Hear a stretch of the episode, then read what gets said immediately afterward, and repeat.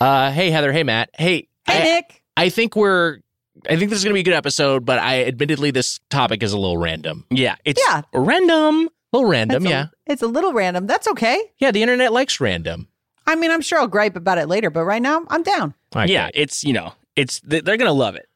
Uh, speaking of random, I mean this is random, but I've been developing a little side project, a little video game of my own.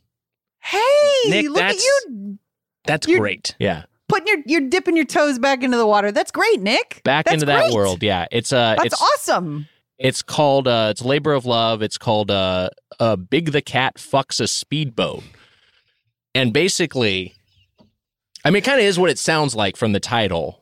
You know, you are the player character, are Big the Cat, and then there's a speedboat, and you're just really going at it. Um, and every time you successfully fuck it, uh, you get a pie, which is also, you know, kind of random. I think in the spirit of the game. In fact, the type of pie is randomized. Sometimes it's lemon meringue. Sometimes it's a Dutch apple. Nick, you're you're a wise man. Thank you. You're you're a wise man, Thank you. and I and I and I I believe in you. I know I understand that you understand the world. Who d- is this game for? Yeah, that's that's sort of my big question because Big the Cat, Yeah. you know, an ancillary character in the Sonic universe. I mean, ancillary is a little harsh, but go on. Well, doesn't have his own game is what I'm saying. Uh, not yet. not until he gets his hands on that speedboat. And like I know he's like in in Sonic Frontiers, Mhm. he's like he's fishing, so he's like water adjacent. I just don't know like I don't know if like Boat and Big the Cat is like this is my only problem with it is that I just don't I think it could be something else. Yeah. Actively not looking for notes. I'm telling you what the game is. I, yeah, I guess maybe just walk us through a couple other things that maybe Big the Cat uh Uh, the voice, uh, yeah. The, so the big the cat, you know, well, obviously we're trying to get the original voice actor. Will TBD. Uh, the uh, the voice of the boat, um, the X Files star David Duchovny. So that'll be fun. The boat, the voice of the boat. Yeah, we I go I go to the same gym as Duchovny, and so I just uh, you know, I'll sometimes spot for him, and you must be the best spotter on earth. That dude's fucking shredded. he's jacked. Yeah. he's fucking huge. He's huge. And now I'm a little more interested in the game actually because I like to know that a voice actor is jacked. Yeah. And I know I know that to be true of Mr. Duchovny. And he's like kind of like a horny guy. It's also because yeah, it's a horny game. He's it was in the Red Shoe Diaries, and you know what? Hey, it, it, it again, this the whole theme here is random. Yeah. Here's another thing that seems random. It's a text adventure. What? There's no graphics. It's all text. It's a text adventure. Yeah, Okay. with with some voicing. Nick, Mm-hmm. I'm proud of you. It takes courage, wisdom, and power to see a vision like this through. yeah. Yeah.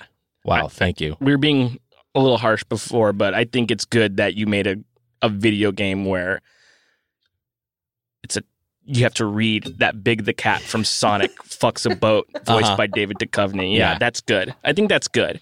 Well, we all agree it's good. I think that's a good place to end things. Let's do a show. we rank fictional video game three dimensional objects via a fictional video game two dimensional object as we craft our Triforce of Cubes this week on Get Played.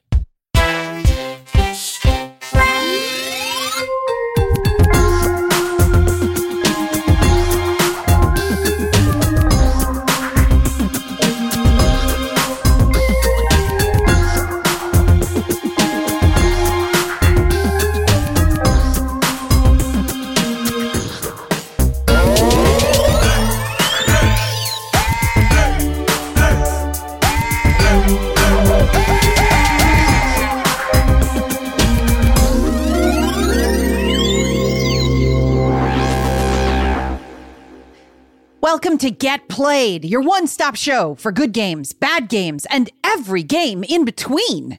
It's time to get played. I'm your host, Heather Ann Campbell, with my fellow host, Nick Weiger.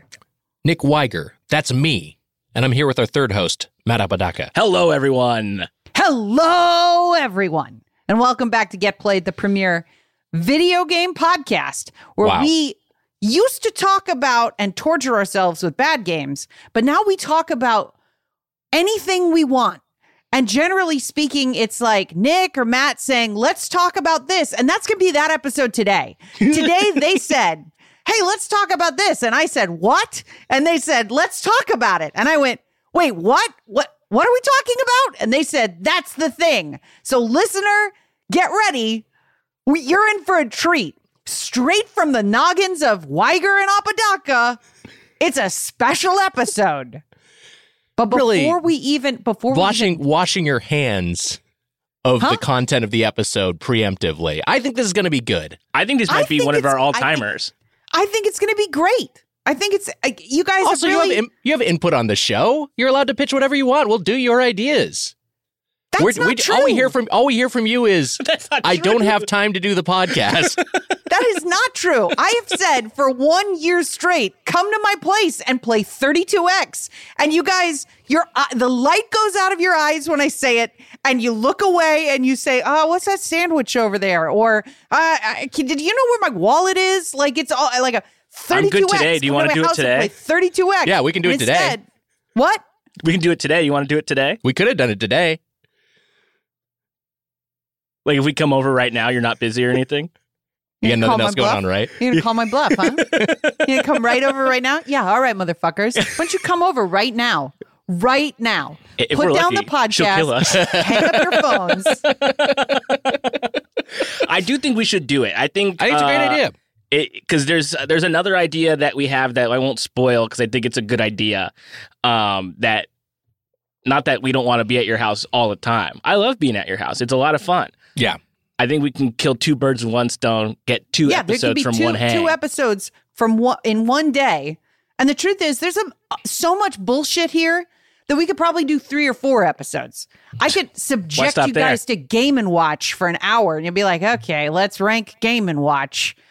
Uh, the least terrible one was Donkey Kong. uh, for when this happens, will Mary be there? Yeah, can we hang out with Mary? Knives in my stomach.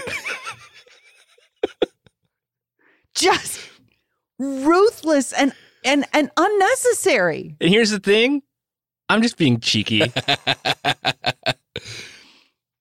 We love everyone at your house. Mary, Uh, your dog. every- the crows. No, we'd love to come over. That'd be great. Yeah, it's, yeah, it's- yeah, it's a logistical challenge Yes. different from like, hey, there's no prep and we can just show up and talk about something, which is what we're Right. doing today. We'll figure it out. We'll offline Well, about it and we'll make it happen today. soon. There is prep because I had to look Come up on. what the fuck you guys were talking about. And I do want to say, I think this idea is good. Nick pitched it a while ago and we Yeah. didn't get to it. And I was like, I'm holding on to this for when we need something. Not that this was in case of emergency break glass situation, but I was like, I think now they're ready for it. I think they're ready for this huge idea. Came in handy in the in the clutch. Yes. look, look, I'll, I'll be I'll be transparent with the listener. I've been I've been asked to write a movie in in in a few very short weeks from start to finish. Like yeah, she's uh, adapting and the OJ novel, uh, If I Did It. Mhm. And so my schedule has become extremely busy. I'm really grateful for this opportunity. It's fantastic. It's, what a what a joy. But it has put a uh it has put a crowbar into into what I thought was going to be a leisurely schedule as I as I headed Crowbar a towards hint my, as my to what wedding. movie she's writing? Huh? No, I don't think Nothing? I'm allowed to say what movie I'm writing. It is Well, she the mentioned O- Crowbar. yes, OJ's self-financing a uh, uh, uh, a movie where he finds the guy. Interesting. So it's like Taken, Yeah. but with OJ. But he's Yeah, yeah, yeah. Nordberg from the Naked Gun movies. Yeah, and it's gonna be funny. It's gonna be funny. He's funny in those movies. Yeah. Um, but yeah, Well, that's so that's yeah. that's the kind of that's why Nick's like, well, I'm not the busy one. I don't know. I don't know. It's been a fucking year. 32x a year. Come over and play Star Wars Arcade a year. I'll come down, do it anytime. It I know. took- Nick will took get off of his hammock that he has set up between two palm trees on his little island, and he'll come over to your house. It took Nick three months to get Matt and my gift, Christmas gift for him, That's true. and the only reason he got it was was because I brought it to him. I was like, But- okay, here you go. in the studio, which is where I'm at with Matt today, Yes, and Jordan. Jordan is here, does our engineering, that's true. and Heather somewhere else. Yeah, that's. Uh, Just I don't get like her. the- Just I don't like- fucking get her. Let me just say this. You started this. I want to. I want to. shitting on the premise for our episode up top. We're all friends and we all like We each are. other. We really like It's each true. other. We're just a having a laugh. You know how Yeah. fun it is Yeah. to just kind of take the piss with your pals for It's a little fun. bit. It's Yeah. super fun. It is fun. And and if you're if you're one of the Reddit, Reddit commenters who is like, I can't stand Heather's tone. Matt and Nick are nice guys. Why she got to be so mad at them? Know that I've been smiling this entire time. And here's Yeah. the thing. Shut the fuck up. Yeah, smiling as if I'm hitting my own kneecap with a hammer, just over and over. Smiling. I, I love that we should go over to Heather's place and we should play some games and we should uh, come up with some content. And then you guys should come over to my place and I'll show you some stuff. Oh What? shit! There's. I was gonna cook for you guys. Remember that? That's right. Pitch. yes, that was the pitch that I was saying. Let's keep that un- under That's under fucking- wraps. I think. I think I could tell the audience that. I was gonna. Nick- I've got multiple video game cookbooks, and I was gonna cook recipes from multiple video game cookbooks, and we would do an episode like that. Sounds like a great episode. That sounds like a that's a home run. Nick, Nick just invited us to, come- his house. Nick wants us to come to his place, Yeah. and I'm I'm down. Great. I'm down simply because I don't believe him.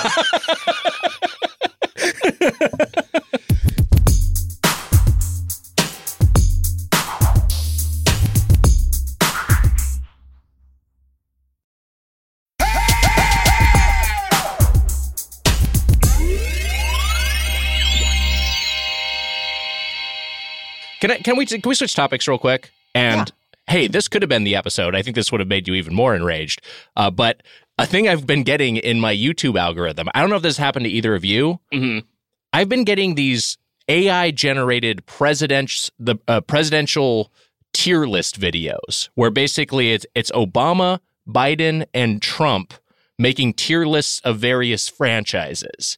And I've seen so many of these because they just started popping up my algorithm like two weeks ago, and I just I click on all of them and I like all of them.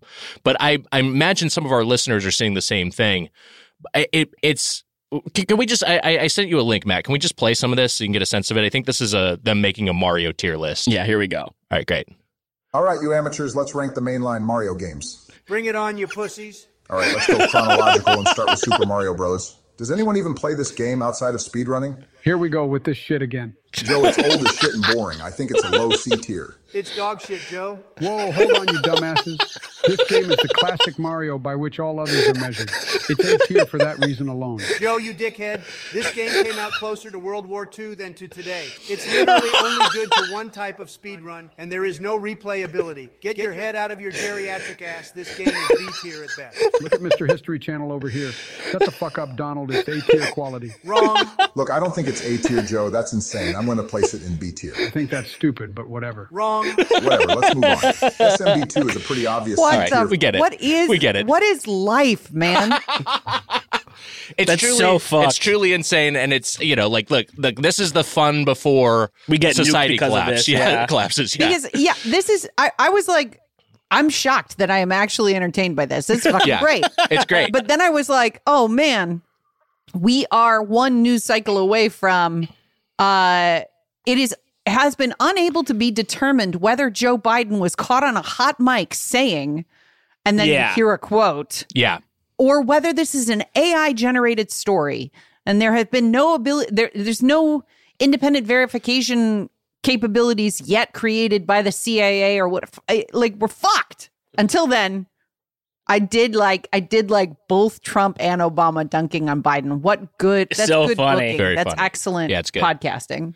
Uh, Obama also like he he seems to be the mediator role in all of these videos. A lot of them done by different creators. Uh, and uh, it- but yeah, I watched a Zelda tier list, watch a Mario Kart tier list, watch a Soulsborne tier list. They're all good. I've seen them on TikTok like they're like squatting up in like uh, Yes. like Call of Duty or whatever. It's and they're get always getting mad because like Biden's always playing like the wrong game or something. It's also interesting because there's like I've seen some that have like George W. Bush in them as well, and the W is never as good. And it's just like, oh, there just must not be as many hours of George W. Bush's voice that's been archived and AI have been trained off of. yeah, because like think about that too. Like, I mean, he wasn't like a social media president, Right. Like everybody else is sort of like on like more online than him. So you, I bet you, you could generate um anyone. I mean, should we just AI generate one of our shows? There's probably enough hours there. We can just like call it. that a day. Let's do it. Let's fucking do it. Mine would sound too human to be believable. Oh, and when Nick and I were walking outside, uh, we saw those two of those um, delivery uh, robots, and Yes. uh, they both stopped and said, "What's up, Nick?" they like knew him. Speaking of robots, that Mm-hmm. uh, I I shared a trailer or a, a gameplay video uh, with you guys, which I can just talk about, or we can watch and, and talk about as as you guys are watching it.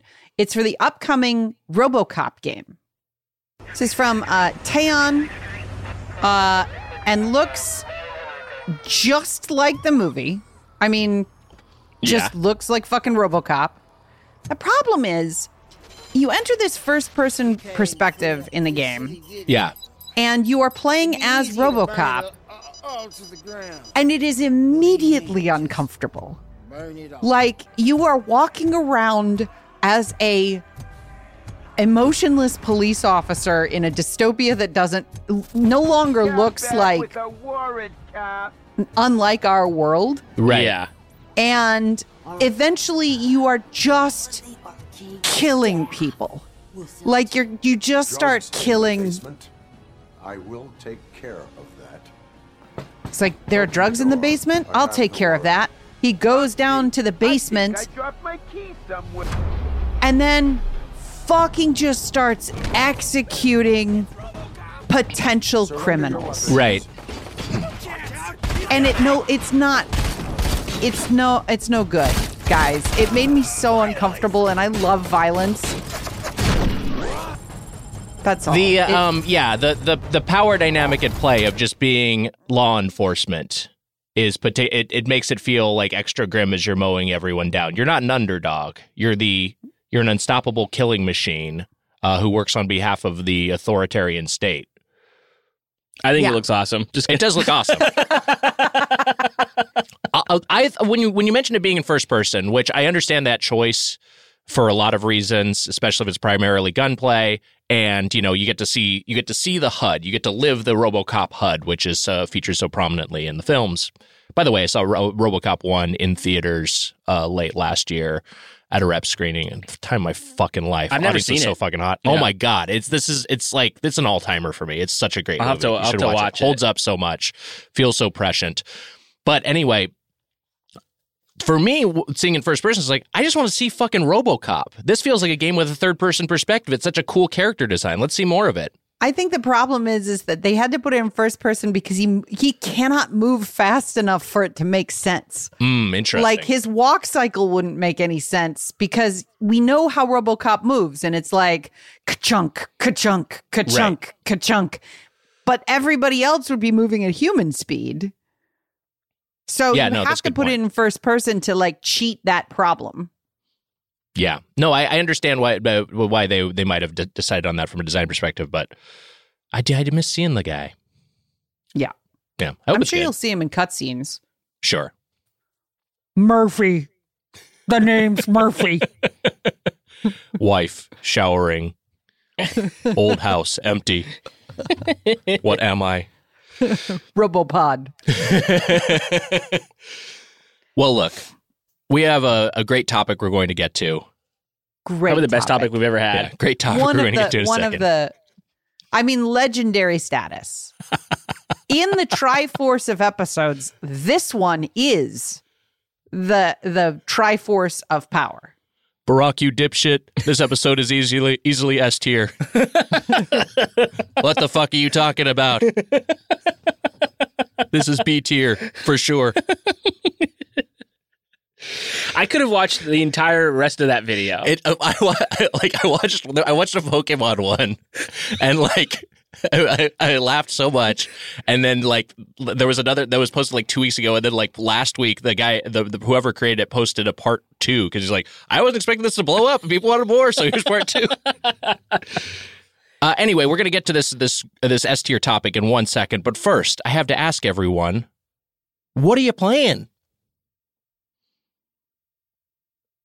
Man, that is such a weird yeah. space. Yeah, I mean, he's we- okay. yeah, the Resident Evil merchant would come in here usually and tee that up and We just haven't heard from. yeah, he kind of just you know Kinda just disappeared. It's also Um, strange because I feel like it was hitting a pop culture saturation point.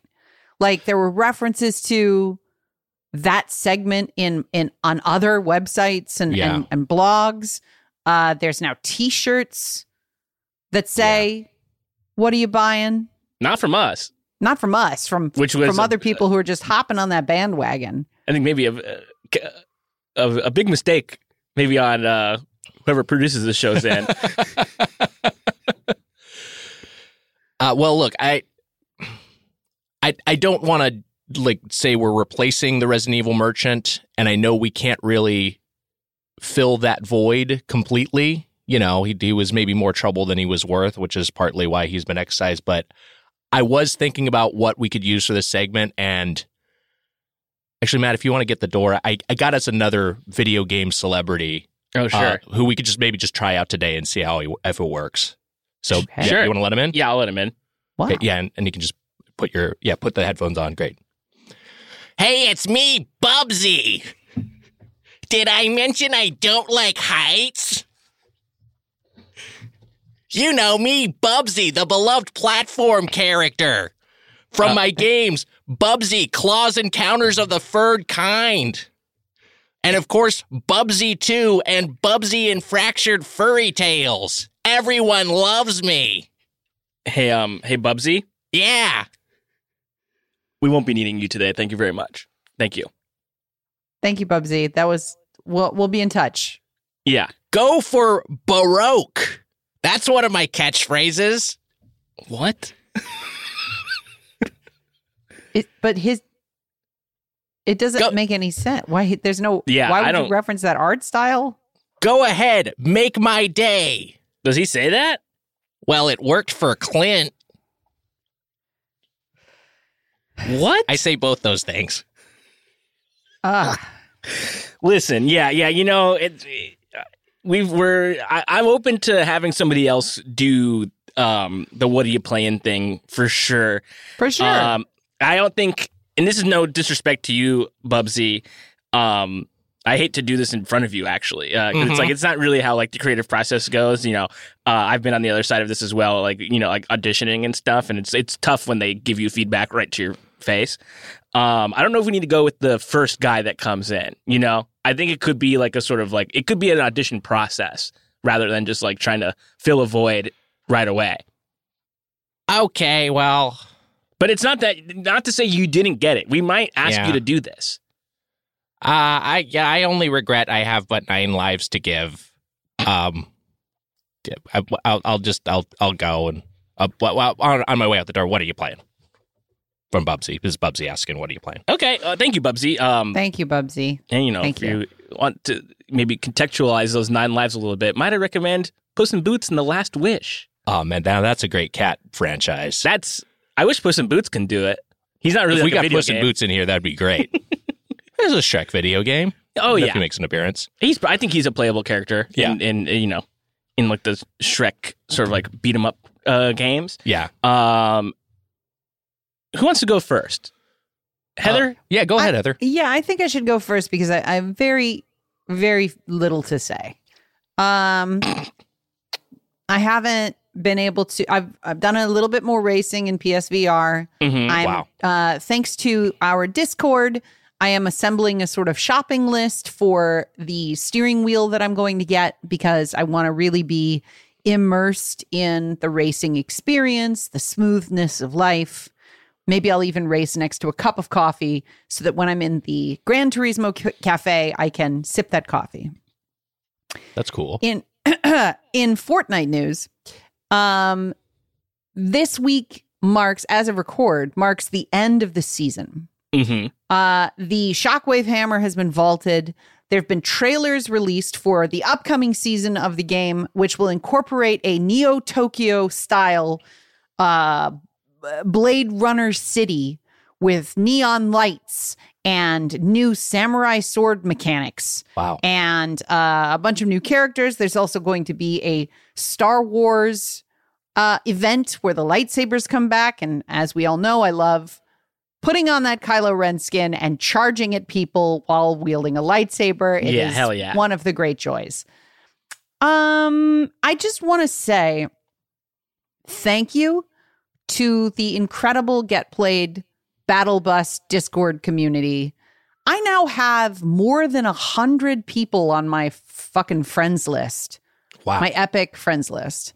And it is because of the organization of a few members on that Discord. Uh, and every time I get 20 minutes to play, the chances of me playing with some of our listeners is really high. And I'm really, really grateful for that. It's been awesome. I can't wait to see what the next season holds. And to the the haters who can't fucking stand me talking about Fortnite, uh oh well. yeah, sorry. Sorry you don't like two seconds or, you know, two minutes on a fucking free show. Yeah. Um, especially on a game that cha- like i'm talking about shit that's cha- it's not like i'm just like oh i dropped on the same house and i shot the same guys Right. over and over again every week the game is changing like Yeah. they're adding shit constantly so it's it's a it's a real pleasure and i think a model of future video games like this is what they wanted valhalla ubisoft wanted valhalla to be this where it's Mhm. constant events and and like upgrades but they don't have the um narrative capacity to incorporate random crazy bullshit. Eren Yeager from Attack on Titan is going to be in the next season of Fortnite along with Titans potentially. That's fucking cool. Like they're going to add a grappling mechanic for a short amount of time. All this stuff is just stuff I've I've seen leaked on on Twitter. It's like why wouldn't you play it the every game? I Yeah. love mayonnaise. I love mayonnaise too. yeah. I mean, I You like never hear me say a bad word about mayonnaise. Well, yeah, Yes. you know, you eat it by the handful, but I I like it at a normal amount. Yeah. Yeah. Great. The, the, it's it's also uh, what you to what you were just saying, Heather. So many games have are are continuing to emulate this, and have also tried to emulate this, and we've seen things like with Halo Infinite or you know Avengers, the Square Enix Avengers game. I forget what the subtitle was. It's like tho- those were the failings of those is that it's just like they they have like kind of a they can't they have limitations within the worlds that they've established or the world that they've licensed, you know, versus like Fortnite they can do whatever and it's just the the the whole thing of it is it's it's is it doesn't make any sense at all. Fortnite is the Kingdom Hearts of shooters. Like it's a bunch Yes. of shit that should not go together and does and it's and it's mm-hmm. delightful as a result. Yeah. Like the Terminator should never be pointing a gun at the head of Goku. Yeah. But there he is. Ariana Grande should never be hiding in in a shrub from LeBron James. Yeah.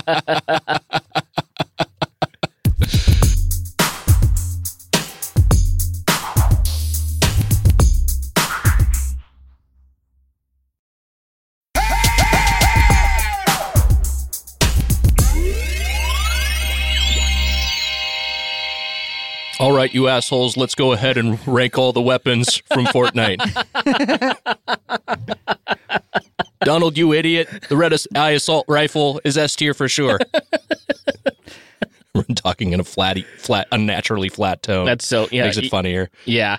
Yeah, very different for you. Um Matt, what are you playing? Uh, I'm still in uh, Pokemon Black Wow. uh, world on my Steam Deck, and I'm absolutely loving it. I encountered a, a, a Trubbish in battle the other day, Heather. Done. And I was going to take a picture of the screen of my screen uh, of my uh, Steam Deck, uh, but I decided it was too late at night to to bother you with such a thing. Um, I mean, I, I keep my but- shit on D and D when uh when I'm sleeping. oh, that's nice. Uh, well, now that I know that, Yeah, you can you can get text ready me for all all night these long. crazy late night texts. I'll, I'll Yeah. wake up at, at five thirty in the morning as one does, and Yeah. uh, Hmm. and I'll immediately see that I have thirty messages from you guys, and I'll make my morning. Oh wow, great! I'll I'll I'll start popping off in the late night.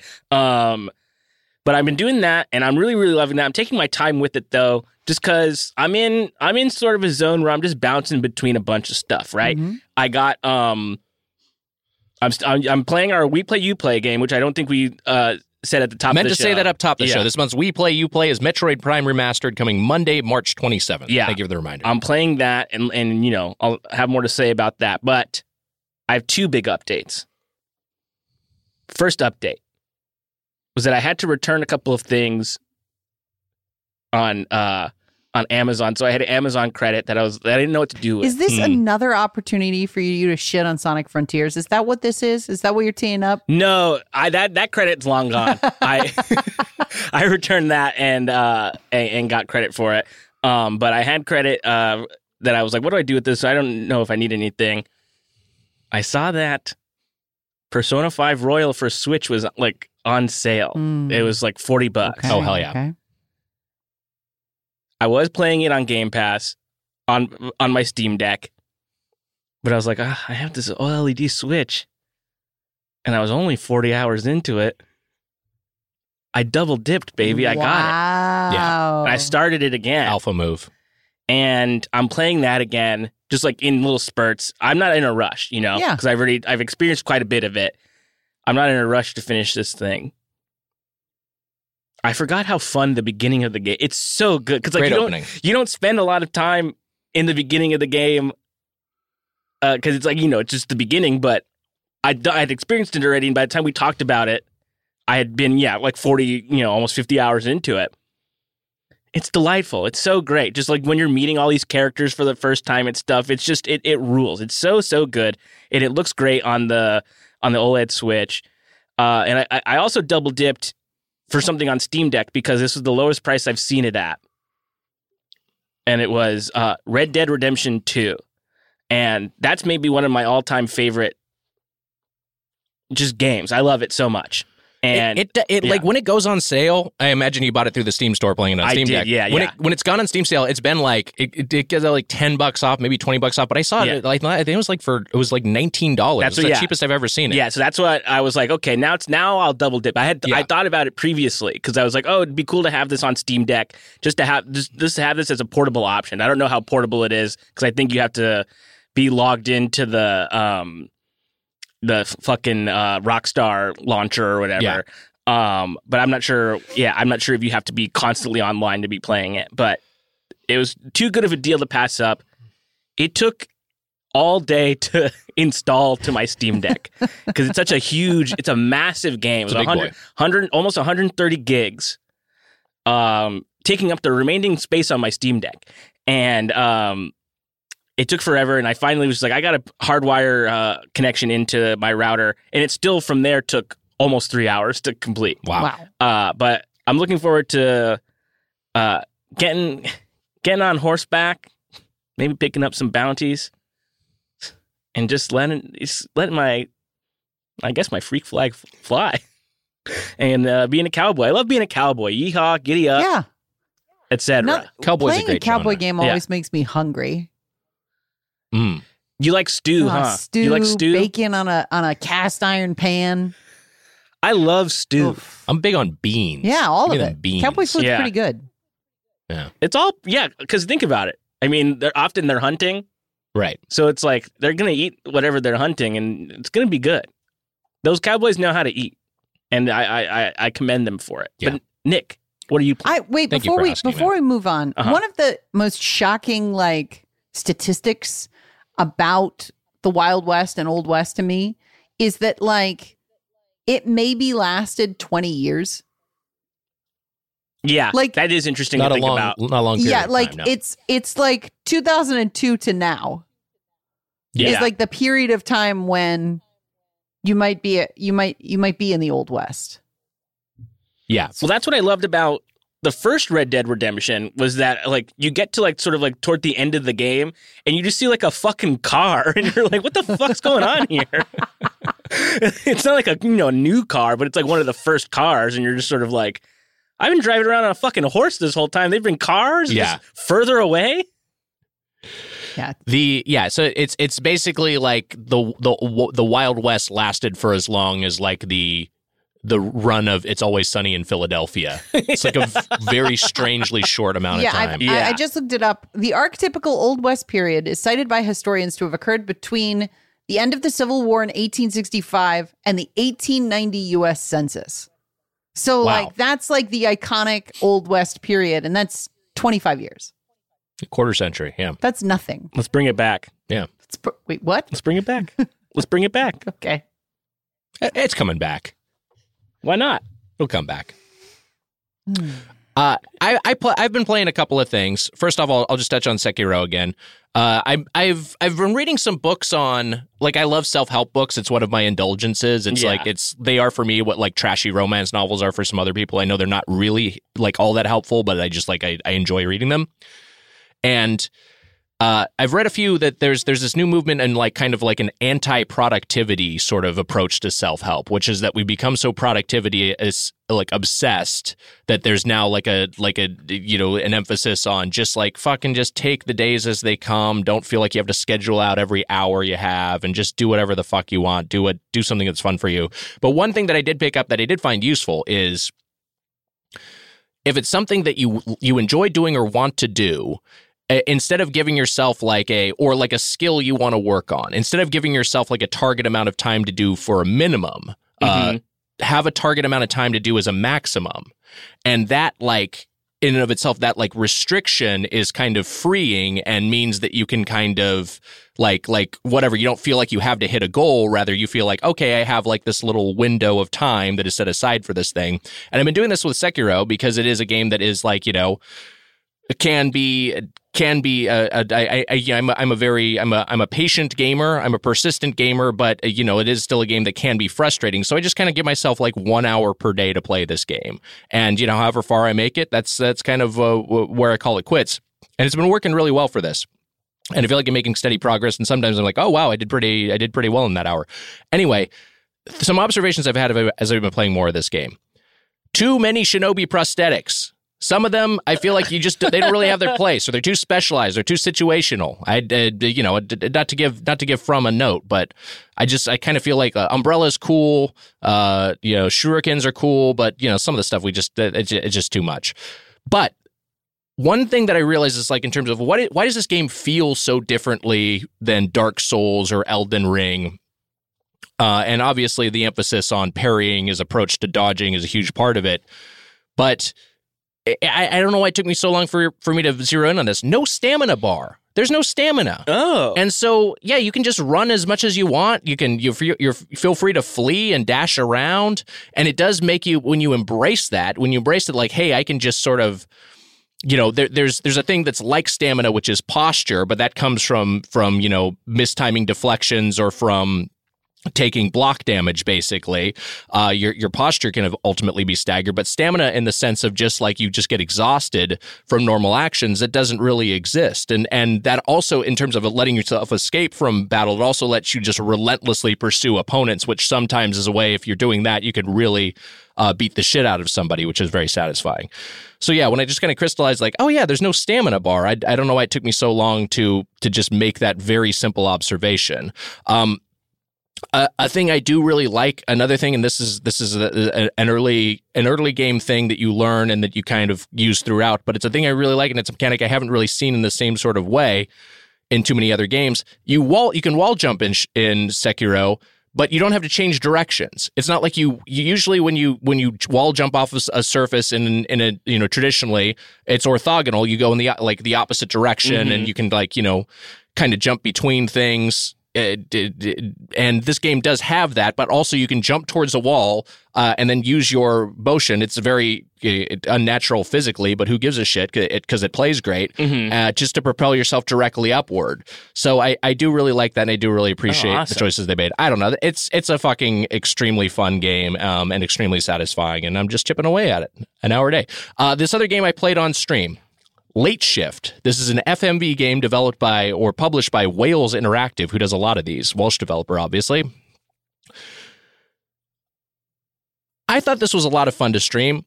Uh, it's got really impressive production values for for you know an FMV game. Like just it's it's just kind of like oh wow, some time has passed and they really have some budgets for these things. Pretty good acting. I think the writing is a little uh, t- too uh, trying too hard to be Guy Ritchie, but it's but it's basically like you know it's a British heist Yeah. uh, or uh, Welsh, you know, whatever. It's a it's a Welsh like sort of heist scenario where you're a parking valet. Your player character is a parking valet, and then you get you know kind of um uh, looped into inadvertently looped into carrying out a heist for an artifact, uh, and the narrative just proceeds through there.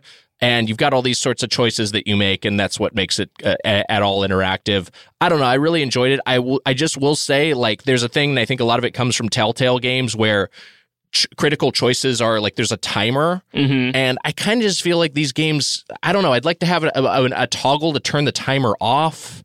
Or, Yeah. or maybe just some Twitch integration where there was no time restraint on the choices and like the chat could vote because I mean that would be fun for something like this. Um, that's it. I don't know. I don't know why I like I like FMV games. They're, they're just like it's it's it's the least interactive a game can be, I guess, outside of a visual novel. But I still kind of find them very engaging, and I that this one was a lot of fun. I'll play more from Wales Interactive. They can be pretty fun. I really liked when we did. I think I liked it. I think her story was interesting, right? Like, uh, and Yeah, although her story has a lot Yeah. more gameplay than this. This is like a basically a, a this is basically a choose your own adventure book. like her, Bandersnatch or something. Yeah, Which I exactly. enjoyed also. very much like Bandersnatch. Her story is like you're like actually you know Yeah. going through clips. You're kind of uh, behaving like an an archivist. I was hoping that because I'd seen Late Shift and have sort of like had it on my radar a little bit, like just in case I was like, oh, like maybe we should do that, uh, you know, on the show one time. Uh, I thought it was going to be about the Letterman Jay Leno thing. I would have loved that. I would have loved a scenario where you have to hide in a closet during an NBC meeting as Leno. Man, they're talking about uh, Letterman in there. His his uh, he throws so many pencils. The pencil budget's going to be through the roof. Hire me. I don't do that. Anyway, that's it. little Sekiro, little light shift. And there we go. Should we get into the topic of the day? I think so. I think we're ready for it. It's time to go. They're you know they're fucking losing their minds, ready for it. Triforce of cubes. yes, it's a good topic. This is a good topic. Look, a cube, a very common object in video games. Uh, it's it's a va- it's it's there in a lot of different contexts, and you know we're gonna we have this Triforce of format we do where we pick the Triforces of courage, power, and wisdom in a given category. This time it's all things cubes. I think I think it should be pointed out that the way this was pitched was that Nick conference called us at three in the morning one day, uh huh. and I have my D and D set so that on on multiple call, like it'll go through. Yeah, So I pick up on the second ring. Apodaca, I hear Apodaca going, Nick, you you okay? And Nick just goes Triforce of cubes and hangs up. Mhm. and he like sounded wet. if you don't remember how we do the Triforces, because it's been a little bit, we haven't done it in a little while. Mm-hmm. We're going to be f- completing a Triforce in each piece: courage, wisdom, and power. And we're going to be not drafting, but uh, selecting um, different cubes from video games that satisfy each piece of the Triforce. And be, uh, but who wants who wants to go first is the is the real question. Uh, I can start. Hmm, interesting. I mean, I don't have to. No, I think that's fair. I think here's the thing: it's your it's this was your idea, Yeah. and when somebody calls their shot like that, like you just did right now, Yep. you gotta respect it. And I think you should go first. Yeah. Look, Heather was Heather was talking D and D earlier in the context of do not disturb. We were saying I was maybe wet. Let's talk about D and D in the context of D and D, Dungeons and Dragons, and a cube that is wet, the gelatinous cube, Wow. the monster from D and D, that has been avail- uh, you know appeared in a lot of different uh, examples of the franchise. You know, you- they play it uh, uh, PNP obviously, or maybe it might appear if you're playing a hack and slash game like uh, Baldur's Gate Dark Alliance. But you know what? That cube is ooey gooey, and it's scary, and it fits my Triforce of Courage for that reason. Because if you're going up against it, it might trap you inside of its gelatinous cube-like form, and you're just stuck there. So you better have some fucking cojones you're going to go up against one of these things. I have here in my hole uh, Mhm. a first edition. First edition? Certainly one of the first editions. This is a Yeah. 1981, so not a first edition. Wait. First printing. Wow. I Oh, I have a first edition Dungeons, Dungeons and Dragons rule book. Of course you do. Holy shit. Wait, what? well, what would that be? Because the I'm seeing here that the original edition of Dungeons and Dragons was released in 1974. Yeah, that's Um. that's previous edition edited by so this is by Gary Gygax and Dave Arneson, edited by Tom Mold- Moldvay. Previous edition edited by J. Eric Holmes, 1974, 1978, 1981. Uh, TSR Hobbies basic rule set. I th- but it says first printing January 1981. So it must Hmm. be the first printing the TSR did of the Dungeons and Dragons rule set. Mm, It's a bright, it's a beautiful red it looks. I love it. pamphlet. Cool art in the front. But I'm going to read uh because I was like, I wonder if gelatinous cube has been there since the beginning. And sure enough, here it is in Oh, the yeah. monsters description. Also, I just turned around and reached in the uh, on my That was yeah. That was the thing that if you're listening, you didn't understand. Heather just turned around, barely searched, Yeah. and grabbed it off her shelf. as close to her as my cup of tea is to me. Yeah. Gelatinous cube. These monsters are made of a clear jelly and are shaped like cubes about 10 feet on each side. Due to It's their near transparency, they surprise on a roll of 1 to 4 or 1d6. They move through the rooms and corridors of dungeons, sweeping the halls clean of all living and dead material. In the process, they may pick up items they can't dissolve, such as gold pieces and gems. Though they usually eat carrion, they will attack any living creature they encounter, encounter inflicting 2d4 points of damage. Each successful hit will paralyze the victim unless a saving throw versus paralysis is made. Any attacks on paralyzed victim will automatically hit. A gelatinous cube may be harmed by fire and weapons, but not by cold and lightning. Yeah, it's got some tough immunities. It's dangerous. I'd be scared of that thing. Where, So you better have some courage. I don't know what this edition is, but it's pretty neat. It is neat. pretty neat. I like that it's got the uh, three hole punch there, and if you want to put that into a binder, like a real nerd. I hear gelatinous cube, and I'm thinking delicious. I love Jello. That's the other thing because your association with it in the real world is Yeah. like, hey, I can have some gelatin, but you know, you don't want to run to the gelatinous cube. I probably haven't had in Jello in dungeon. 20 I years. used to have it all the time. yeah, I don't have it at all anymore. I've had it pretty recently. Did you love it? Jello cup? Yeah, it's great. Ah, Were- Oh. was, it, was it actual Jello or was it a pudding cup that It's- was Jello branded? It was a wait, Jello branded Jello cup. Wow. Okay. what was the flavor? I got to know more about this. The cup gonna- of Jello? I'm gonna guess lime. Yeah, Cherry.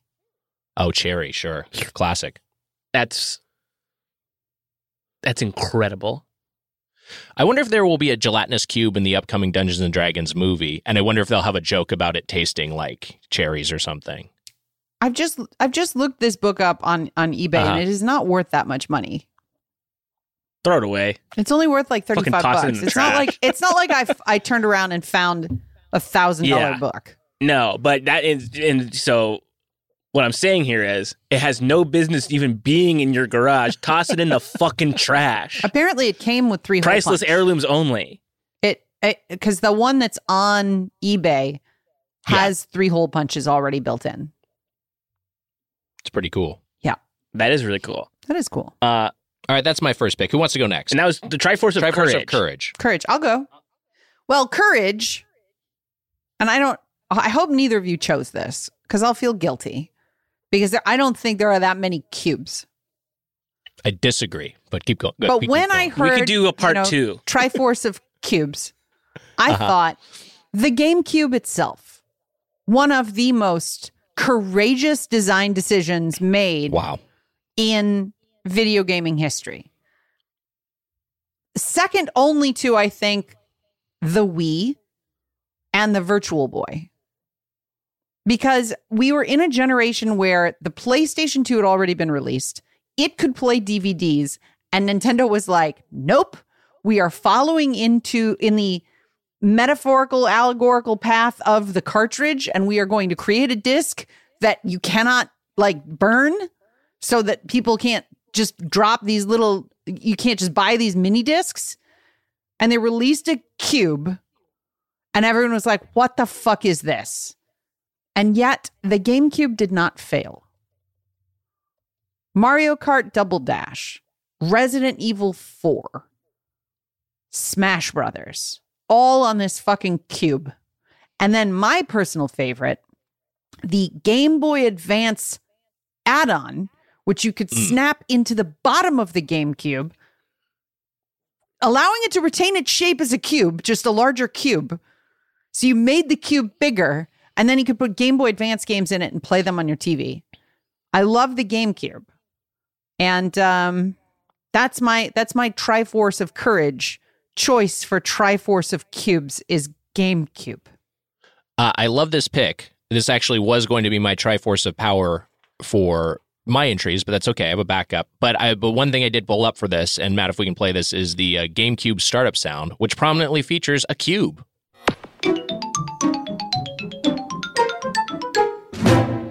Is that the best one ever? Has there been a better startup sound? I don't Yes. think so. I think it's number one. There have What? been. We've had a we, whole episode we did, we did, about we it. did an episode about this, but I still think this is the best one. It's a You- great, what do you like? You it's like the you like the original PlayStation Three startup sound? What was your pick? Oh I my forget. god, I love that sound. That's so, Yeah. uh, it's so audacious. It's the The it- hubris of it's it, the yeah. Lydia Tár of startup sounds. It is a, it's a yeah. fucking crazy choice. but I think that the the absolute best is still the original PlayStation. It's fucking it's so good. It's a good one. It's a good one. The uh the the other thing I was going to say about the Nintendo GameCube is that there was a game on the GameCube which I haven't played but I remember and I look I I looked it up called Cubivore. And Cubivore, a cube game on the GameCube is the most expensive GameCube game you can find on secondary markets. Holy It's- shit. It, it sells for $500 plus uh these days on eBay. So, Wow. there you go. Wow. Cubeception. Uh, Matt, your pick for tri for Triforce of Courage for cubes. Okay, this is going to sound like actually maybe the reverse of courage Mm. from what I'm about to say. You know, because you one might not associate this act with being courageous or heroic, but I think every hero needs to know when to proceed and maybe when to be a little sneaky and hide. My pick for the Triforce of Courage, my Triforce cube of courage, the cardboard boxes from Metal Gear Great pick. that Great. Snake hides in. Great pick. It's You a get in great there. cube. It's a great cube. You could argue that maybe it's not fully a cube, but shh, shh, shh, shh. It's, don't. It's a cube. It's a cube. It's a cube. Every box is a cube. Yeah. You get in there, the the soldiers or whoever defending the Shagohod uh, don't recognize you because you're in a cube. You're in a little box, hiding. And then they might get, huh? Maybe investigate, and then you're in trouble. yeah. And then you start blasting, and then it's, it's all fine after that. But I love getting in the box. It's so fun. It's such an iconic thing uh, from those games. And I knew if I didn't pick it, somebody else was gonna. Yeah. Great choice. It's it's also it it makes a a small cameo in a Death Stranding trailer. Yes, that's right. And it appears with him. I feel like every it's in Smash Brothers. Like Mhm. Uh, when when Snake pops up in there, he can he's in the box. You know, it's it's it's great. It's just like a I don't know. Like if they make when they eventually make this Metal Gear Solid movie, he's gonna get in a fucking box. It'd be insane if he didn't get in a box. One would hope so.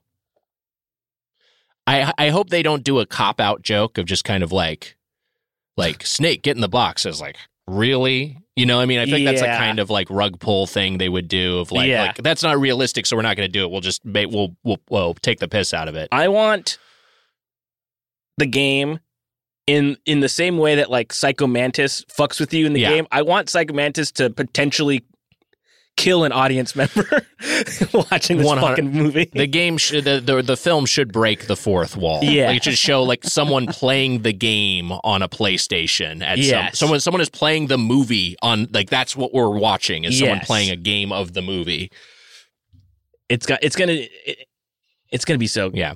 great if they do it. Yeah. If they do it right. Credits Yep. roll at minute four. Yeah. Um, so the Triforce of cubes, uh, Triforce of power here. Yes. That's what we're talking about. Power. My next pick. Look, I was going to pick the GameCube. Uh, savvy, savvy move by Heather to snipe it. So I'm going to go with my backup. What is more powerful as a force than love?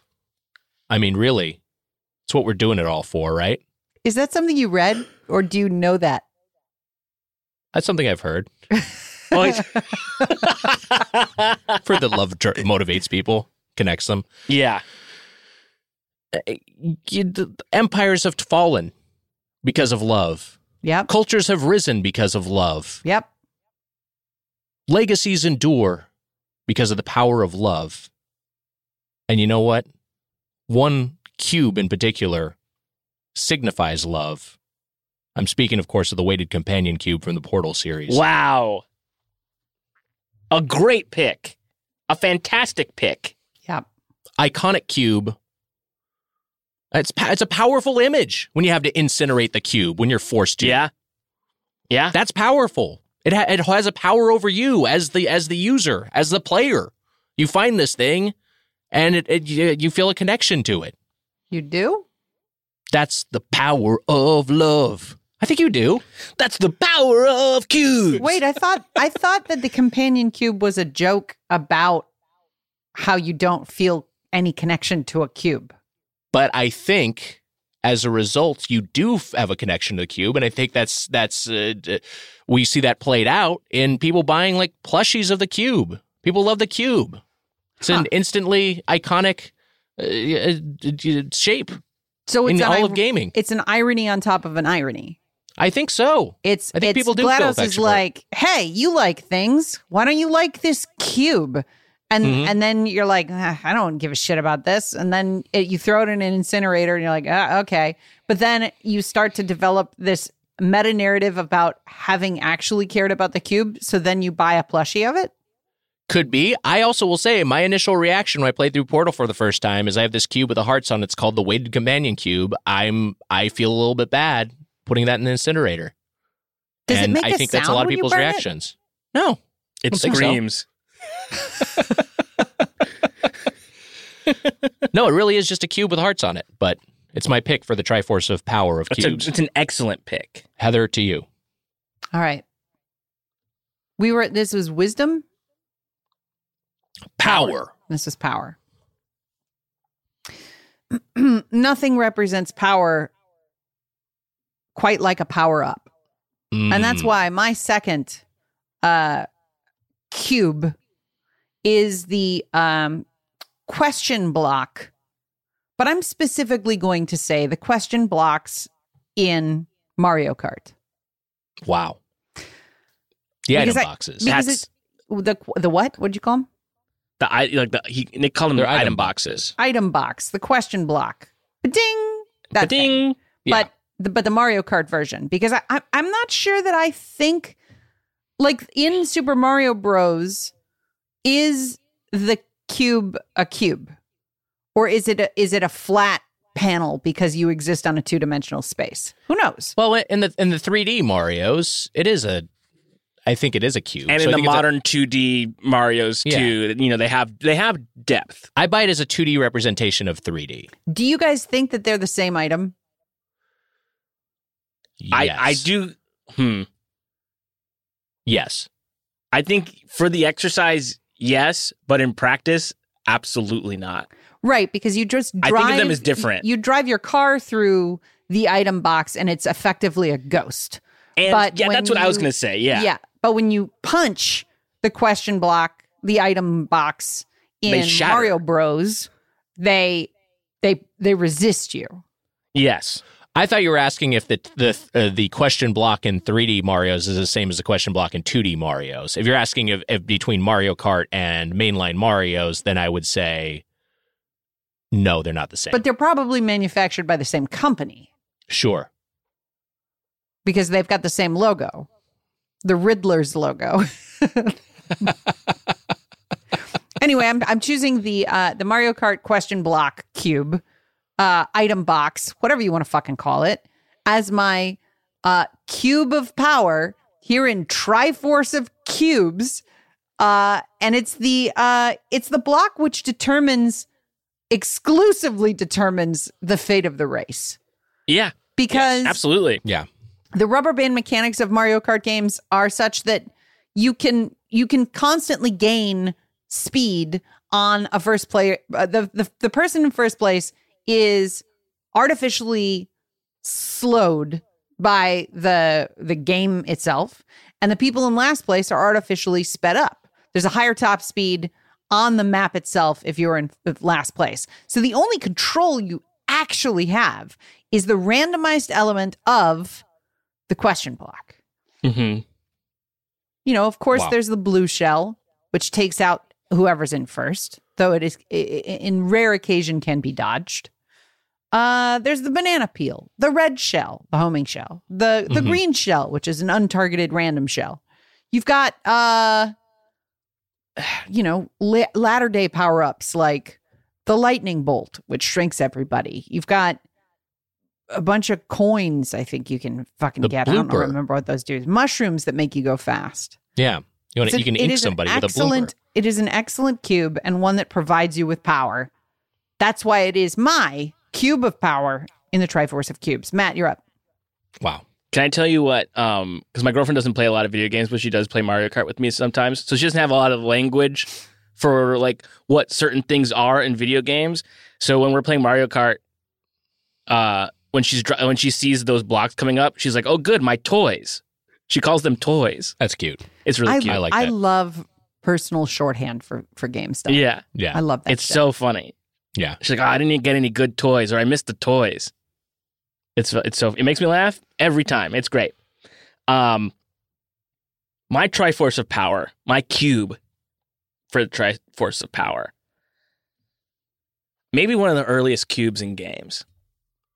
This is a cube that you know can make or break a good run. Mm. Now, speaking of the square piece from Tetris. Wow. Ooh. Yeah. Huh. Nobody was thinking about that, huh? Yeah. Interesting. Because you're all thinking about, you know, the L shapes, Sure. the, the line perhaps, or the one, you know, the one that goes like that. yeah. Matt just made sort of like a lightning bolt Yeah. motion. But the, but that square, that block, that cube comes in clutch.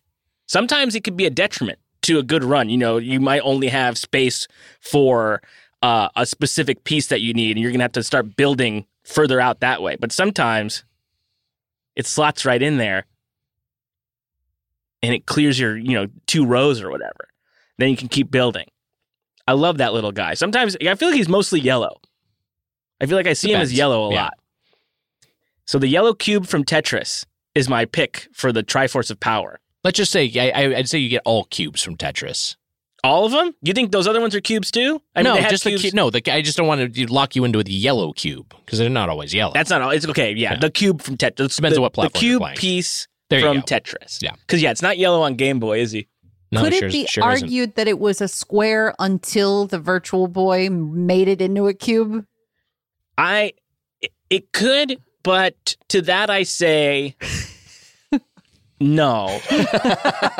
Eh, only because I feel like everybody has always called them blocks. Like like I feel like it's always been like Tetris blocks, like those things. So to me a block automatically has depth even if you can't see it. Do you remember? Uh, and I'll do you take no further questions. Do you remember playing Tetris on the Virtual Boy? Yeah, I remember uh, being uh, physically ill doing that. Just such a confounding game. yeah, a nightmare. Yes. Just like just bad. Should not exist. Um, but I'd be interested to try the Tetris effect in VR. Oh that yeah, seems like it yeah, could be yeah, great. yeah. Uh, but anyway, Nick, let's kick it over to you. Final piece, wisdom. Dictionary.com defines wisdom as scholarly knowledge or learning. And you know what I would consider a synonym for that? Intelligence. Wow. And so when I'm picking my Triforce of Wisdom of cubes, I'm going with the Intelligent Qube from PlayStation 1. This cube's so fucking smart, it's spelled with a Q. Intelligent Q U B E. This was a cool puzzle platformer uh, for the PS1 that I think you can play on PSN. I, I, think I think it's I think it's maybe available on contemporary platforms, but cool aesthetic, including really cool music, which will uh, you know, it's, it's not not the kind of music you typically expect from a puzzle game. Um, let's go ahead and play some of this, Matt.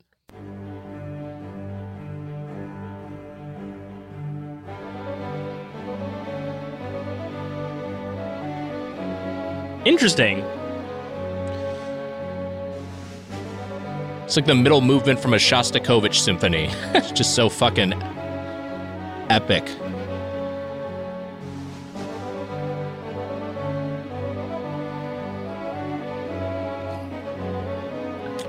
I, I not not a not a great comparison, but a more contemporary game that you can kind of compare this to. It doesn't have the story or the horniness, but just in terms of kind of how it plays, uh, very vaguely a, a Catherine, which we covered on the podcast. You know, like a lot, like the it's it's it's kind of a, a it's it's it's like a puzzle platformer game with a character, and it's uh you know it's it's it's, it's unique and cool, and it certainly fits the Triforce of wisdom of cubes. Intelligent Qube. Nice. Our final uh, selection from me is it answers a question of wisdom because this is the. Let's try again.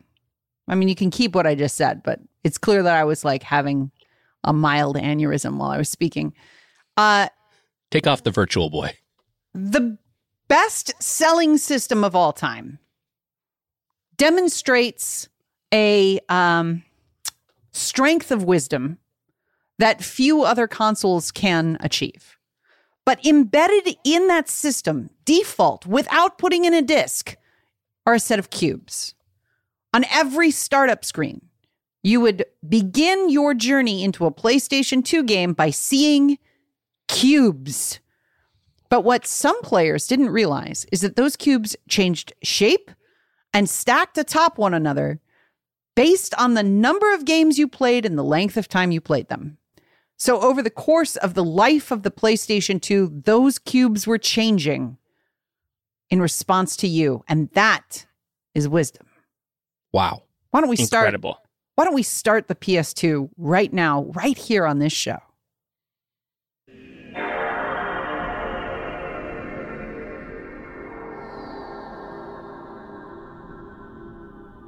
You're just in a a space field of like shapes and cubes and blocks. My probably my least favorite startup sound. Of all Yeah, it's kinda nothing. consoles I love it. but really, really deeply nostalgic for an entire generation of gamers. Uh, that is my third cube. Are the cubes on the screen of the PlayStation 2? Excellent choice. I, I looked it up just because I was curious when you were talking about pl- the best selling console of all time. PlayStation 2, what you're referring to, is still number one.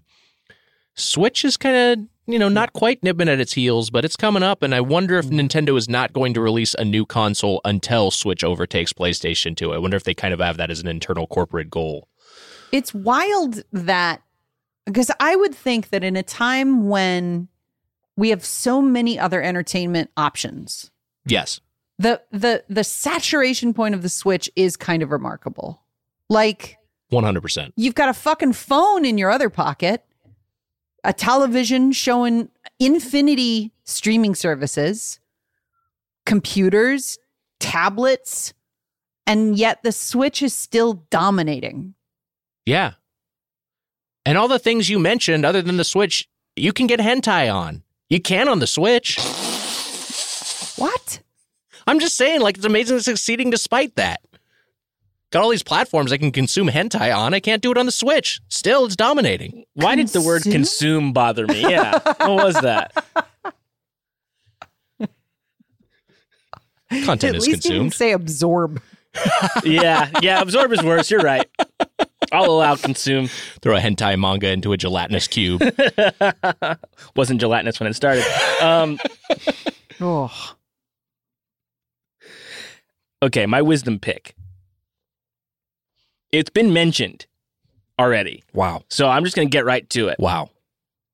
I think this type of puzzle should be a standalone game. And maybe maybe I should check out Intelligent Qube. But the cubes from Catherine, I remember when we played Catherine, Wow. couldn't care less about any rest of it. that puzzle aspect of that game was extremely my shit. I loved that game. That that part of that game. Confounded by the rest of it. Mm-hmm. But if you took that out, I think it's a very smart puzzle game.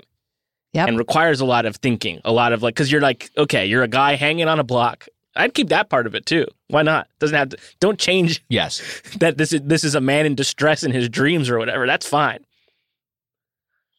But to see to have the foresight to you know where to go next, to plot your next move, that requires a lot of thought. You can mess up pretty quickly in that game, and so that's why it's my pick for wisdom. The cubes from Catherine. Do I remember what they're called? Absolutely not. I don't know if they have a name specifically. But it's sort of like a what are you? It's like an up. It's like a map kind of almost, where it's Yeah. like you're sort of scaling up a series of different cubes.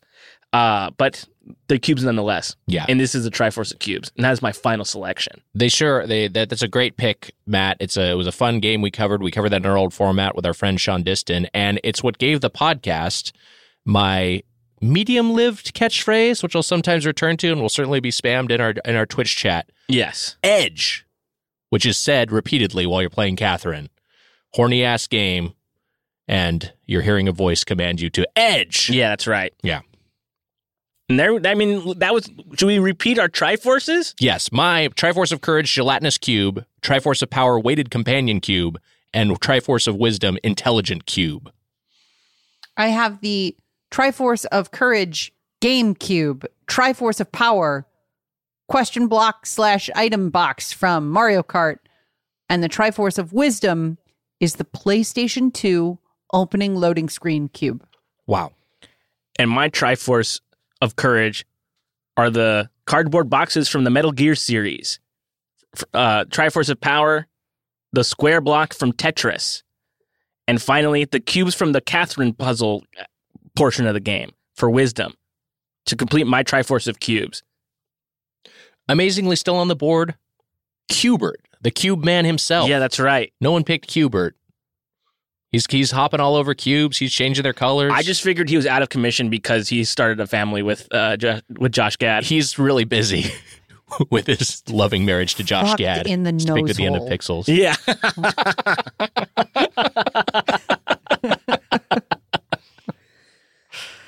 Hey, that was that was the Triforce of cubes. That's right. Uh, I not to give ourselves praise, but I thought that was a fucking home run. I thought it was a fucking blast. I great. loved it, and I loved being really surprised.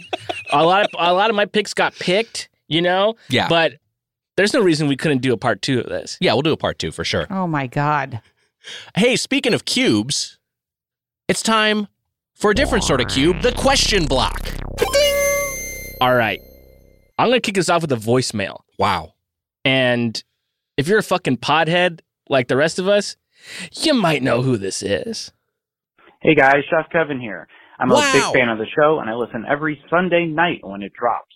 It's a lot of fun listening to the pod right when it comes out, uh, which made me wonder about your experiences playing a video game the night it drops. Uh, last year I had a lot of fun playing the new God of War when it came out, and on the other side, I remember playing uh, the new Gotham Knights game and thinking I really need to start being a lot more careful with my money.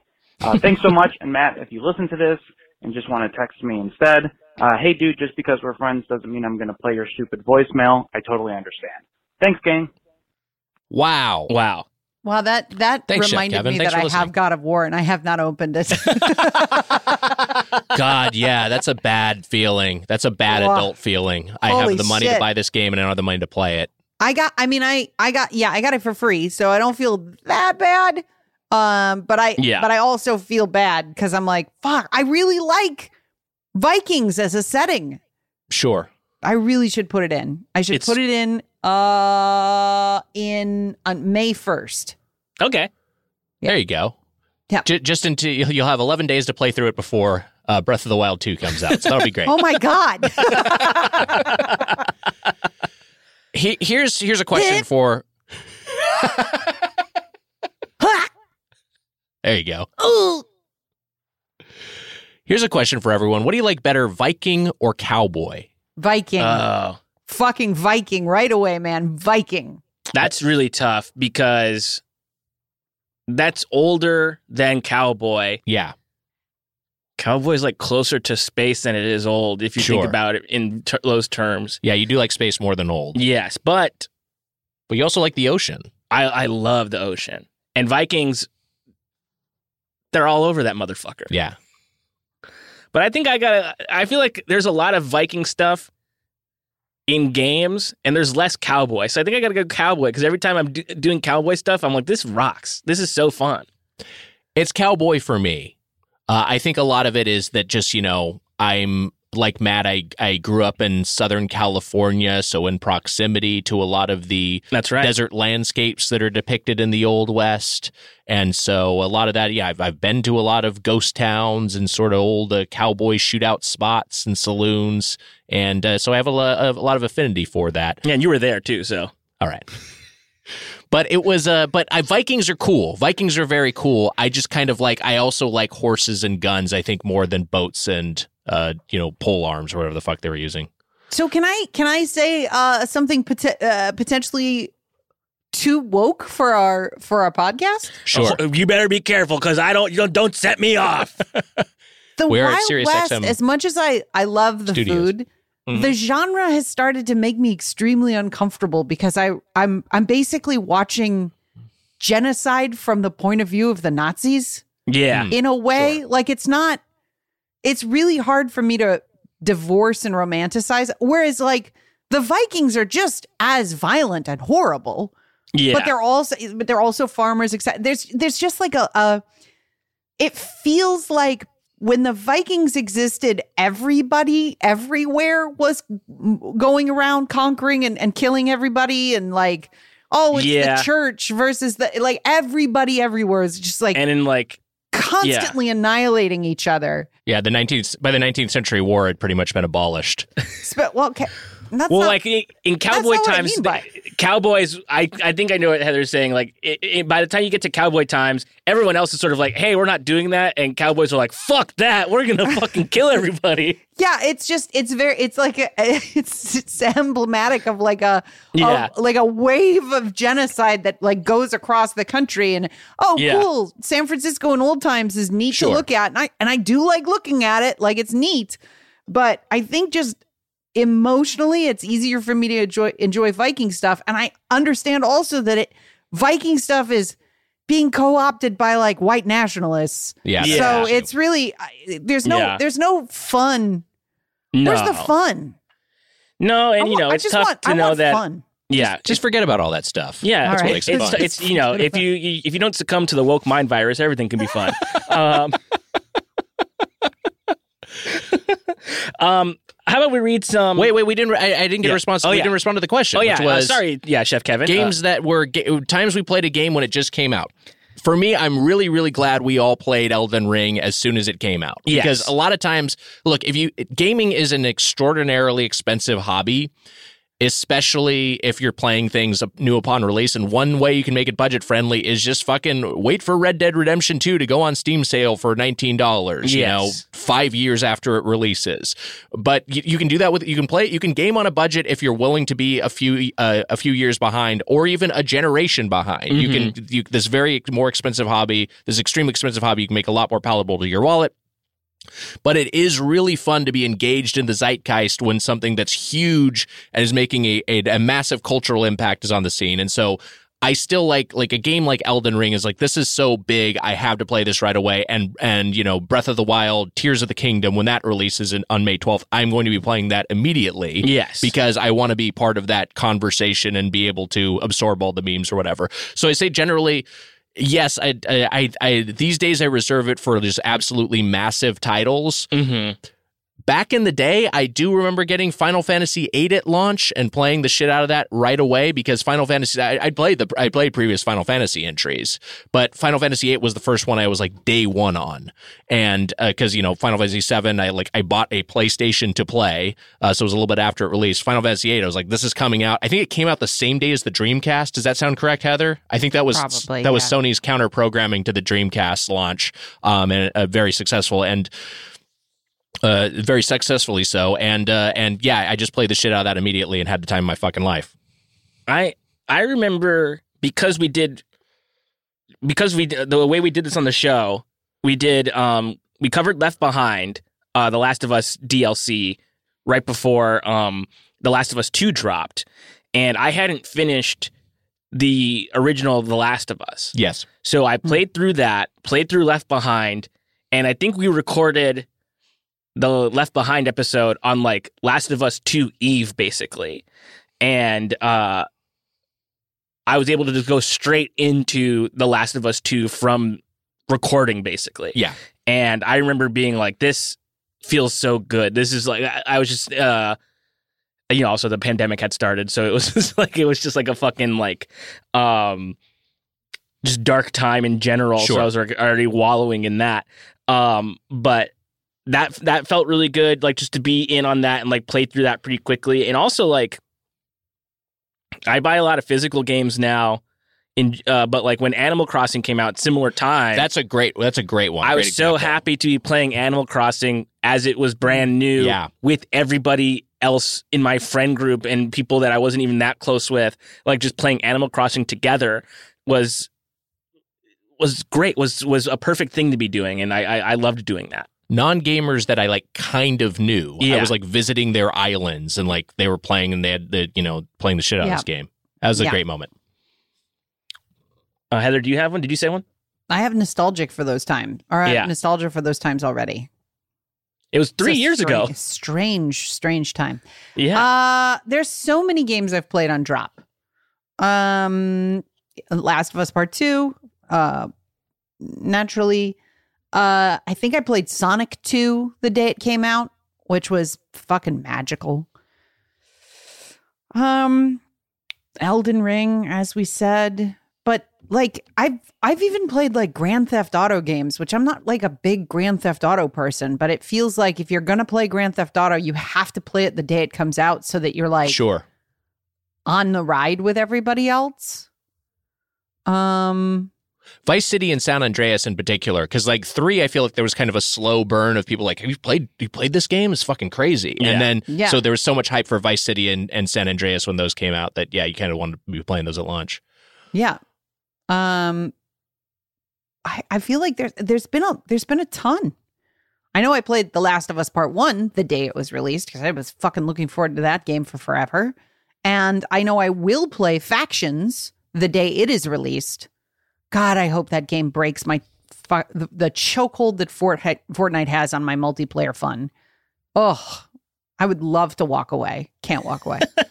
um, those are the ones that come to mind. the ones that like I feel like there wasn't to the other side of Kevin's question. Um, oh, Final Fantasy 15. Okay, yeah. Yeah, yeah, yeah. Um, I feel like I haven't purchased a game in a while where I was like, "Oh, I kind of wish I didn't buy this, except for uh, Sonic Frontiers, but I didn't buy that at launch. How dare you? Um, but usually I'm pretty, I'm, I'm, I'm pretty selective. I feel like I, when I buy something, I know that I'm probably going to enjoy it anyway.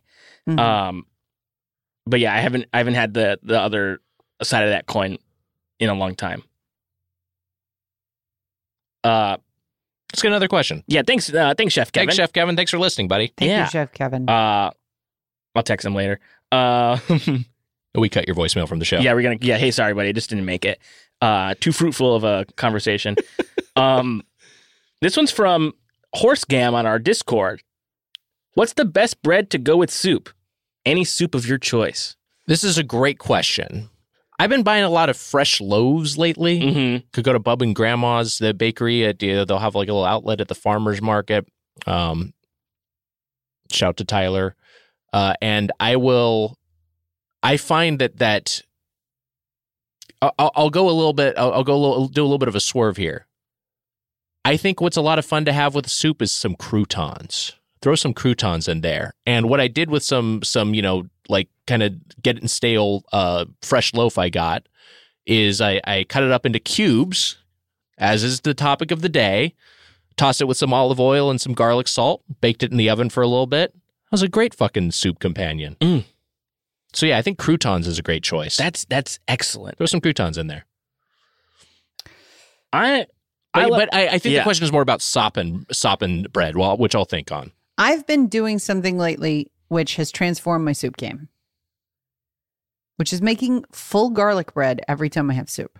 This is- wow. This is alpha as hell. The fact that you even have a soup game is like is incredible information. I love Now I love soup. I love soup and I love stew. And I was like, Mm. ah, one day I was like having a tomato soup and I was like, man, I really want something to eat with. And, and typically you go with grilled cheese with the tomato soup, but instead I made garlic bread, scratch garlic bread, French bread cut in half, put in the toaster, butter and and and, and fresh garlic, right? And I have one of those, not toaster like vertical toaster, a horizontal toaster. Yeah. And then I was like, I bet this would be pretty good with a chicken noodle soup. Mm. And I had I made garlic bread with the chicken noodle soup, and sure enough, fucking oh, Yeah. incredible. That might be I the have best yet answer. to a good answer. find a soup that isn't elevated by a big, crunchy, hot garlic bread side. Yeah. That's that's so good. That's a that's It's an so incredible answer. I was gonna say I'm sort of like I'm like a I'm pretty basic when it comes to bread, but like I love sourdough. Sourdough is my favorite. I love Sure. sourdough so much. I'm Mhm. dipping that sucker in anything you put in front of me. I'm dipping it. I love it. And maybe not anything, you know, not like applesauce or like something sweet. Sure. But uh and when it comes to soups, if I got some sourdough bread, it's going straight in there. That's that's a home run to me. Such a good soup bread, they make a fucking bowl out of it. That's right. It's sturdy. Yeah. To give a more bready answer, I will say that, you know, not that they necessarily are known for their soups, although they have some decent soups on their menu, but as a soppin bread, that brown bread you get from Cheesecake Factory. Oh, Get yourself a little little cup of soup and you got some of that bread on the table that uh, hot and fresh to soak I it up. I love the Cheesecake Factory. It's so fucking good. Matt, if you ever want to go after a record, Yeah, I'm We should 100 just do percent it. down. Yeah, we should go to the Cheesecake Factory. Heather, do you want to go to the Cheesecake Factory after a record someday? Sure, Jordan, you that can come too. That sounds All right, like a nightmare. Jordan's nodding. I'm in. Hell yeah, Okay. I'm getting a fucking herb crusted Parmesan chicken over there. Call Yeah. it call it a day. Yeah. Get a fucking 1800 calorie salad. I'm there a lot. Um, here's a here's an interesting question from uh, Crest Sphinx from the Discord. What was your first job in California? Now Nick and I from California, so our first jobs would be from here. yes. I've never lived anywhere else. Yeah, but I've lived in the same county my entire life. yeah. My first job in California is probably grocery delivery girl. hmm Uh, I worked for yummy.com before they provided you with a car. And I drove my own car and I delivered groceries before smartphones. Uh, and so I had to use Wow. a paper map to get around Los Angeles. I had to pre plan my route Wild. and and and going up to the hills to deliver groceries to to rich people in the hills with a paper map finding like wonder vista yellow sun drive like f- fucking like finding that shit like pacific pacific view getting getting the groceries to those people's homes and then being tipped sometimes negative cents uh was um defining uh defining moments in my in my young life. So grocery delivery girl and i also transcribed reality tv for uh china as i think i've mentioned on this podcast before One one thing, and this speaks to your character, either You have you have paid it forward to the, on the sense of now when you get delivery, I know you're an extra generous tipper. holy shit i make everybody i i would like to believe because i ha, having come from yummy and now ordering yummy uh i i i tip them the way that i wish that i had been tipped and i'd like to imagine because when i worked there you had a sense of like which houses tipped okay and Yeah. you generally sort of stagger those out with your fellow drivers so that you know you wouldn't always be the one going to the place that tipped 10 bucks Right. uh So I'd like to believe that I've created fights at Yummy. I'd like to think that, like the Joker throwing out money in the parade, who do you trust? Money, money, money. Hubba, hubba, hubba. Who do you trust? that, that I'm creating chaos in Gotham City. Man, the 80s were a horrible time for, you know, like society and for the economy and to, to really sort of set the table for the bifurcation of wealth in this country and the empowerment of corporations. But movies, com- like they were mainstream entertainments like Robocop and the Tim Burton Batman that explicitly commented on that. That's that still like hold up to this day. yeah. Great era for, Me? for movies. I'm giving away free money. and where is the Batman? He's at home washing his tights. That makes me want to put it on. It's so good. It's fucking great. Nick, what was your first job? Like, I worked so I worked at I worked at a bookstore. okay. and I stocked shelves. And I also worked in the warehouse as part of that, an Mhm. offsite warehouse where there would be like, you know, like uh, boxes you were uh, unloading or crates you were loading uh, around a lot of pallets. Um, and uh, I will say that it was not a customer service job. It was primarily like just, hey, take these books and put them on these shelves. And it was one of those first. It was my my the my first like you know time to there's you got time to lean, you got time to clean, sort of like that dehumanizing aspect of it. Because there were times where it's like there aren't any books to stock. They'd be like, all right, go straighten up the shelves. There's like Mm, so I'm to go around and like fucking make sure all the books line up on the shelf. This is annoying as hell. Uh, that said, the the sheer monotony of it, it it was like something I was like, I think I could probably just do this forever. I would have no trouble just kind of like just having this be. I just go in and I stock, I put books on shelves and I make sure they're in the right order. And I will say that the the times I could have human contact, which would be like a customer comes up to me and was just like, "Excuse me, uh, where can I find a book on art history?" I would like relish those moments. Sure. I'd be like, "Oh, I've got, I've just been like doing this task." Also, Heather was talking about before smartphones in this sense, and I think this is true, is obviously true for a lot of customer service jobs. You can't have headphones in, but it's a lot easier these days to have like you know I could sneak in one uh, earbud Mhm. and have something playing in my head. You can do that there. You, you're just, just alone with your thoughts, so that way the time goes slower. But when when I have those moments of of customer interaction, I could be like, "Hey, yeah, I'll, I'll go show you the art history books. Here they go. Let- I'll walk with you." yeah. Here and they're you- like, uh, no thanks. "Yeah." I'm Weiger. Tell me.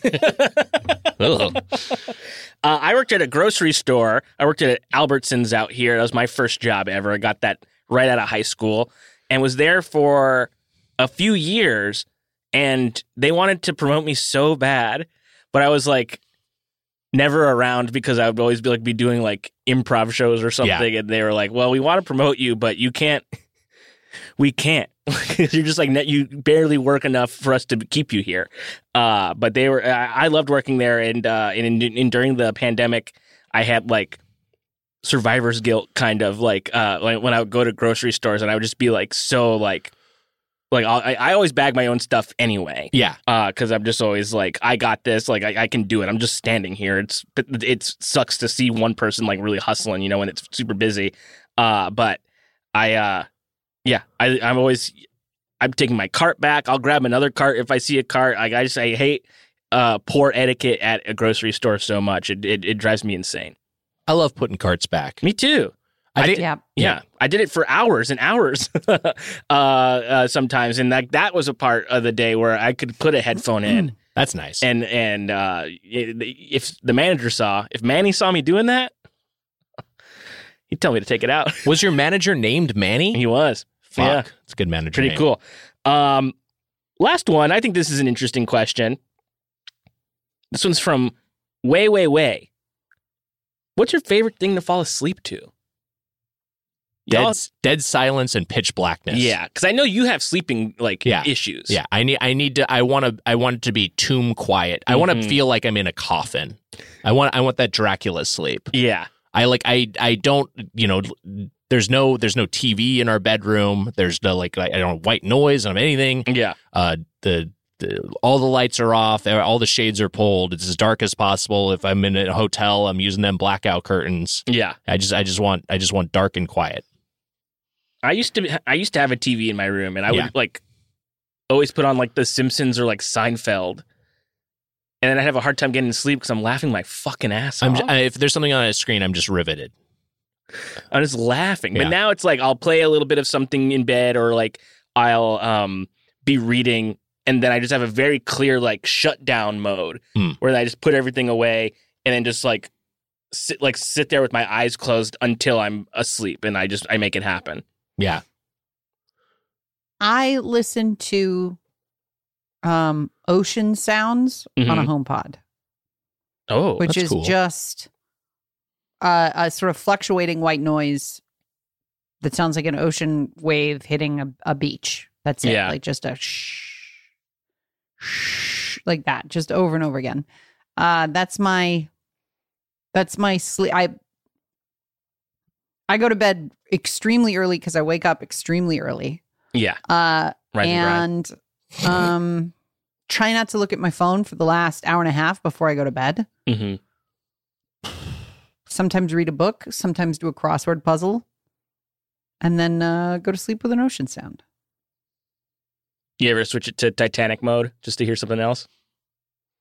Well, I saw recently on Twitter somebody being like, I'm never listening to YouTube uh, sleep sounds ever again because they had cut to six hours or five hours into Relaxing City Rain, uh, like it, like the audio. And then in the background of the city, you hear, Oh no, no, God, no. Oh, bang, bang, Christ. bang, bang, bang, bang. Ah, oh God. And then you hear like a car crash. And I was like, that is a sinister prank. That is Because quite, nobody's quite going to rude. know it exists until you've listened to like four or five hours of rain sounds. Yeah. Yeah, that's cruel. It's pretty cruel. Yeah. But yeah, Titanic, that, that was what the Titanic joke slash question. It was a uh, joke. reminded me of. It's fair to call it a joke, I think. That's fair. Nobody has to laugh at a joke for it to be a joke. You know what I mean? Like, True. you can still. You know, I think I might start falling asleep too.